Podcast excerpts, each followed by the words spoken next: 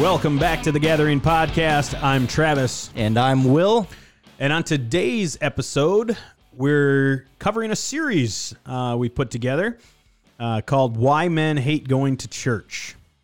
We got put onto this topic by listening to podcast from the Art of Manliness, which is authored by Brett McKay. It's uh, podcast 253, Why Men Hate Going to Church, where he interviewed the author of a book called Why Men Hate Going to Church, David Murrow. Yeah, and so David uh, wrote this book, um, not just based off his own experiences, but also, you know, talking with a lot of other men who don't go to church and um, some of those reasons why. And I think overall, it does discuss um, kind of the feminization of church, which uh, is, I think, more than evident if you look at at church today and uh, but more specifically chapter 10 discusses the 12 things men fear about church and so we're going to cover those 12 things starting today Hey, welcome back, guys. We're glad you're tuning in. Hopefully, you've been listening all along, but if you're just tuning in now, you're probably here for the best one yet.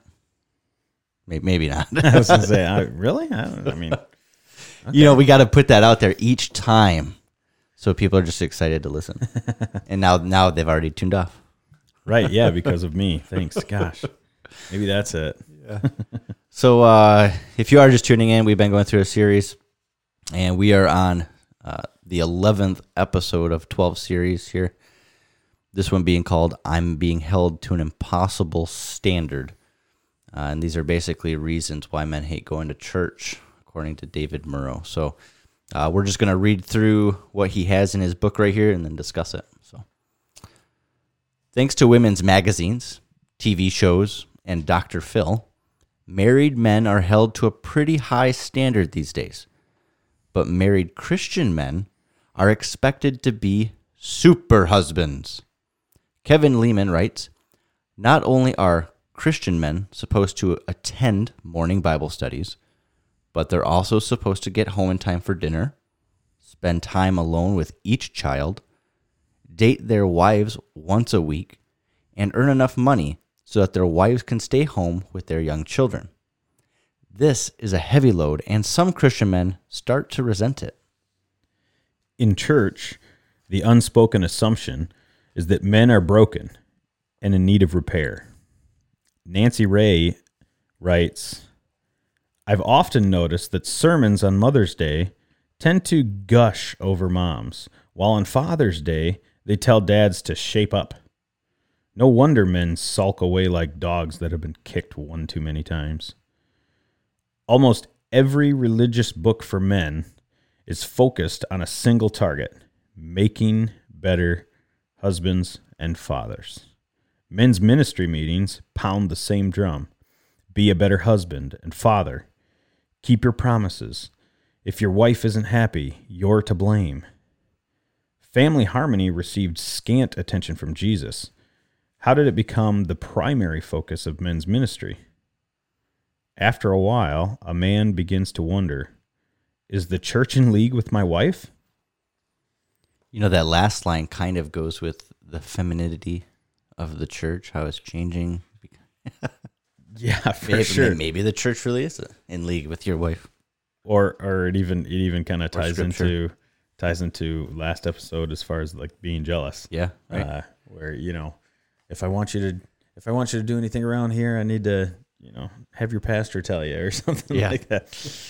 Uh, I mean, in, in short, this little, you know, I'm being held to an impossible standard. Almost, just an ex like you don't want to be held accountable to anything, which is kind of like, like we want as men, we want to be in control.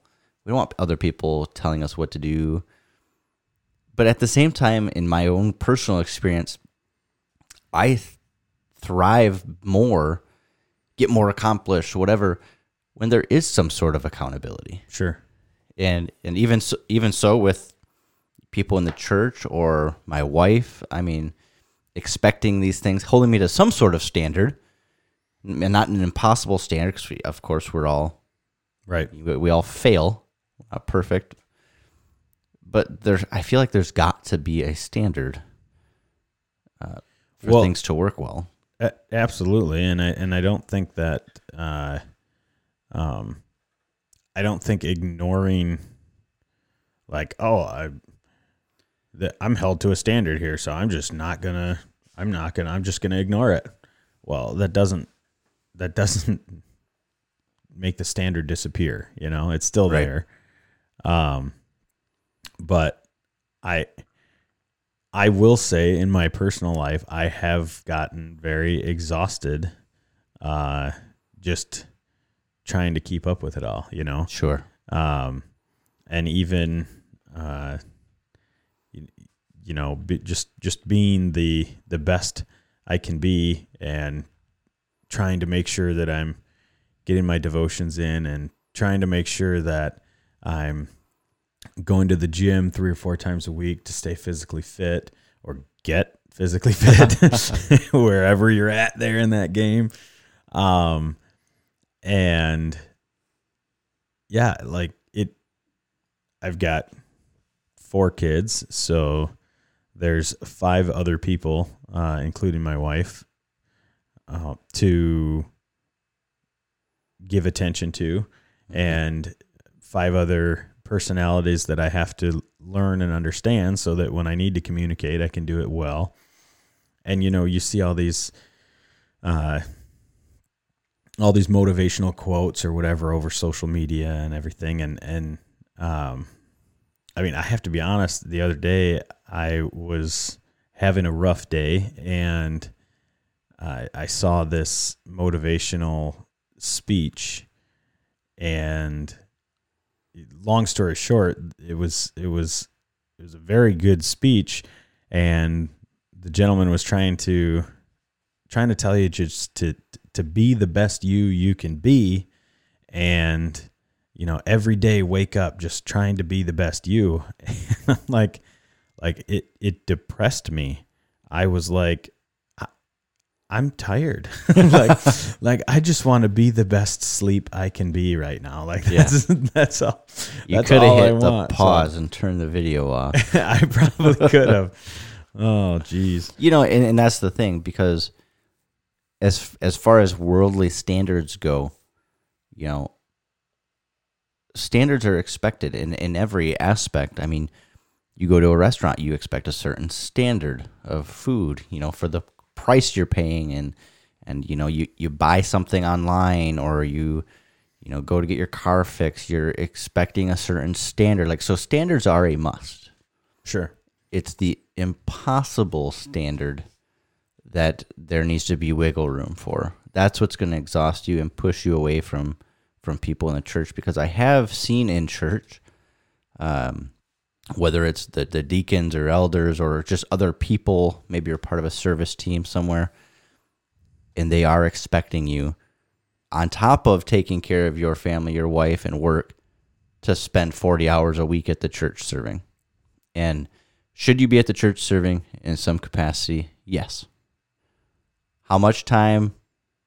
I mean, that's going to be, you know, subjective to you and the amount of time that you have to give um, with your other duties. And sure, you should prioritize something like that, but you can't be held to a, that standard of, it. well, I have to spend 40 hours a week at the church.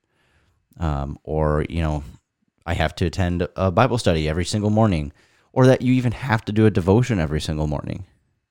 I mean, so I don't think my wife holds me to this kind of standard because right from the get go, she's seen that I wouldn't be able to make this kind of standard.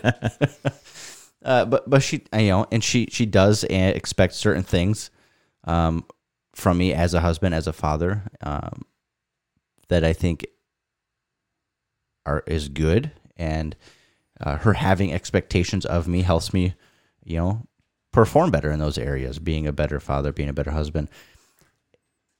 But man, we're talking a lot about fathers and husbands. You know, uh, should that really be the focus of men's ministry? Well, I, mean, I mean, he mentions it down below. the the that's that's that's the uh, as far as adult men, most of them are at some point in time going to be a father or a husband, or or most of us already are. I would say, um, but yeah, I, I mean, it. Uh, so, kind of kind of to divert off of where we planned on going with this, I guess. I I- the Did we really plan? I don't. I don't, I don't Okay. know. I mean, I think they know by now that we uh, that we kind of uh, uh, wing a lot of this stuff. Um, but you know, the uh, the the the end of this section here it says uh, um, men's ministries pound the same drum. Be a better husband and father. Keep your promises. If your wife isn't happy you're to blame. Family harmony received scant attention from jesus. How did it become the primary focus of men's ministry? And um, i try to think about that like okay yeah where did i hear jesus preach you need to uh, make sure that you date your wives and you need to make sure that you're spending quality time with each child uh, for X amount of days or whatever. Um, I don't recall any of those specific teachings. Um, so where where does this come from? And I think you had a, a good point. Well, we should always record our precast, so we, we- our best points are always before we yeah, record podcast. yeah, but it's it's pretty raw and uncut. uh, So so yeah, uh, basically, I mean, when we when we look at Jesus's ministry, um, there's there's symbolism that a lot of people take out, and you see, you know, that God is our Father, um, and that Jesus is, you know, the bridegroom. Um, and the church, you know, us, his children, would be the bride, like that symbolism. So, on top of you as far as you saying that majority of men in men's ministry all are also married and have kids. Um so you take in the fact like the percentage of that which who knows what that is but on top of the symbolism in scripture that you're seeing i think it's really easy how we get our focus that we should be better fathers. We should be like our heavenly father and that we should be the best husband we can be because Jesus is the best husband for the church. Uh, not not to mention, and this just came to mind that as a married man with kids, those are the two areas I need the most help in. I feel like I, they're Yes. they're the parts Yeah, that take the most energy and everything. one Like hundred percent. so, yeah. Let our maybe our ministry should be focused towards the areas that we need help in. Yeah, because I mean, I don't need help doing guy stuff. You know, I don't. I don't need help Eating uh, bacon, spending more time hunting. right? I don't need help spending more time fishing. Well, I, I probably need help. I'm just. I'm a really bad fisherman. I don't know if I've ever brought that up before. I, I- st- I still use that. You know, push the button and cast. Yeah, the little like. does it have a little Buzz Lightyear on it? Yes, too? it does. I, I don't know. I don't know why. I mean, um, I don't know how a man can hunt and trap as much as I do, and then just can't. I'm just lost when it comes Yeah. to fishing. I mean, so so it makes sense why why yeah. these are seem to be the basis, the standard, I guess, for men's ministry. I I, th- I think the problem is that if you're again, I, this book is is mostly talking about God fearing men Yeah, who hate going to church, right? Um, or or supposedly God fearing men who hate going to church. Um, the problem is those standards, or whatever you want to call them, they're there regardless, right? Like, I mean, we we have um we've been we've been saved from ourselves essentially and and we we owe a life debt right and so so we should be living uh our best lives every day for Christ and for what he's done for us like as as a thank you that's going to be there regardless of if someone's telling you it is or not Right. So And- I yeah, we have. So to think of this from from that perspective, and I know what you're saying. I think the word you use, I don't think it's going to confuse any of our listeners. We don't owe God a debt in Right. the in the sense that we can pay it back. right right Uh, I know that's not what you were trying to get at, anyways. but yeah, I mean, No, but th- th- that's that's been a like a cultural thing. Oh, see it- certainly. you see it uh, in in movies of you know from back in the day or whatever. Like Yeah. somebody saves somebody's life and then they dedicate their oh, life. I owe to- you my. Yeah, I owe you my life. I will be with you forever and help. And if that's the case, you shouldn't have saved me. I don't want to be. know, right? Give me freedom. Uh, but but I mean, uh, uh, similarly, it's like we should spend the rest of our lives on Earth, um, Living for God. living for God, simply because of the fact that you know it's the only reason we're going to have an afterlife. Sure, and that that being said, it's not like this fear that you don't want to go to church because you're going to be held to an impossible standard by Chris, by Christians. Maybe it's maybe it's really just because you're going to be held to an impossible standard by God, because God does require an impossible standard for us to be in His presence. One hundred percent, yeah, I mean, there, there's no way that any of us can live up to the standard that God deserves and expects um, for us to even be in His presence, His His perfect, holy, you know, glorious presence. And that's, I mean, that that's not to say that standards are bad. right. Uh, standards are necessary. I, I can I can kind of relate. Not in my my personal life, honestly. I think my wife is is awesome and appreciates uh, everything I do, even when I'm sitting sitting back thinking I need to do more. She's telling me I'm I'm doing well, but um, I have heard, uh, you know, women talk about their ex-husbands or whatever Sure. and and blaming them for everything and and when sometimes when you listen to that you're you're just thinking maybe you had a part to do with that because Right. be, because you know uh obviously um obviously yeah there there was a failure on on his end a, a a marriage doesn't end simply because one person screws it up right Mm-hmm. a marriage ends because two people screwed up but if you're sitting there focused on just the husband side of things which i think so much of the world does Yeah.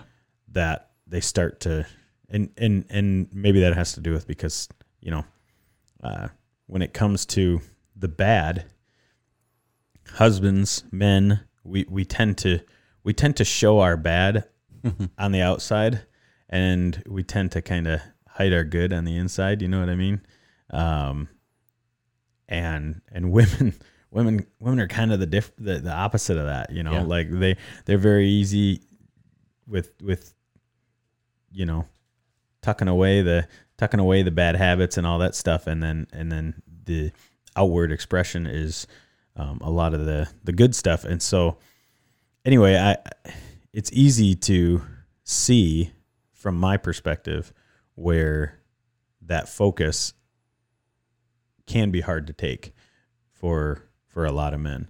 Um, but one thing i want to like just bring up real quick is that you know we we you see uh, cultural norms or generational cultural norms within family groups.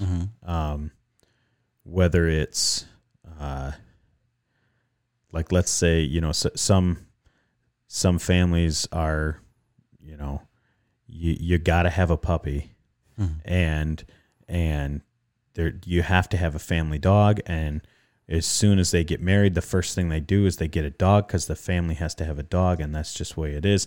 And you look back and that's been a generational thing where the family has always had a dog Sure. right? And they kind of grow up with that. The same thing with um, you've got to save your money you know and and be wise with your money. That tends to be a generational thing that runs in the family. Or you've got to work your butt off. That tends to be a generational thing. Or even poverty tends to be a generational thing Right. um, you know, uh, you see that a lot in, in foster care with um, low education and, and low income tends to run in the family for generations.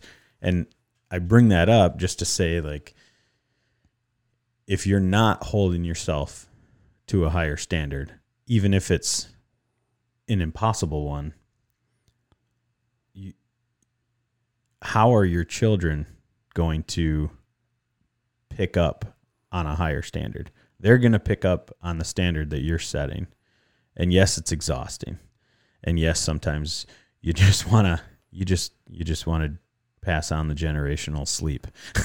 Because- But at the sa- at the same sleep in. time, but you like you said at the very beginning about that video, like you can't always be the best you, uh, just for your children to be the best them.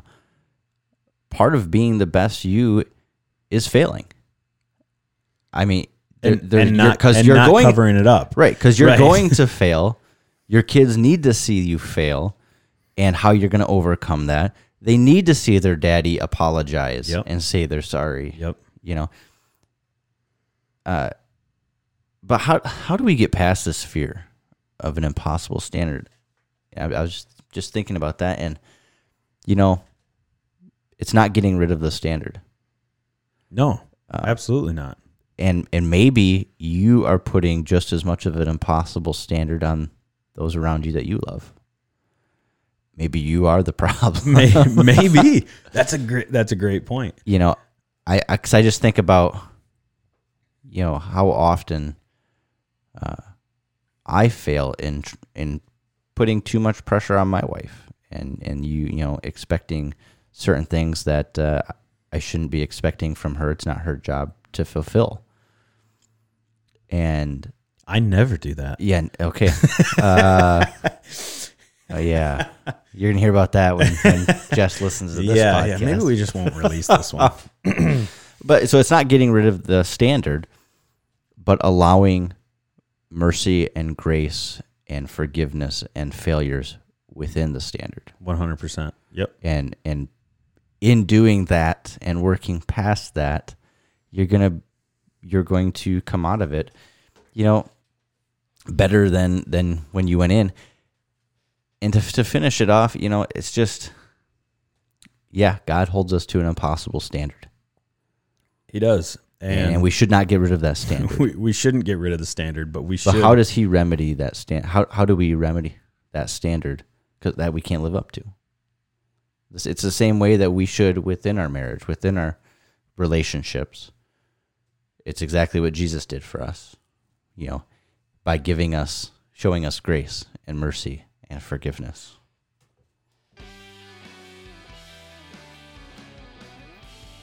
That's it for this episode of the Gathering Podcast. We appreciate your support.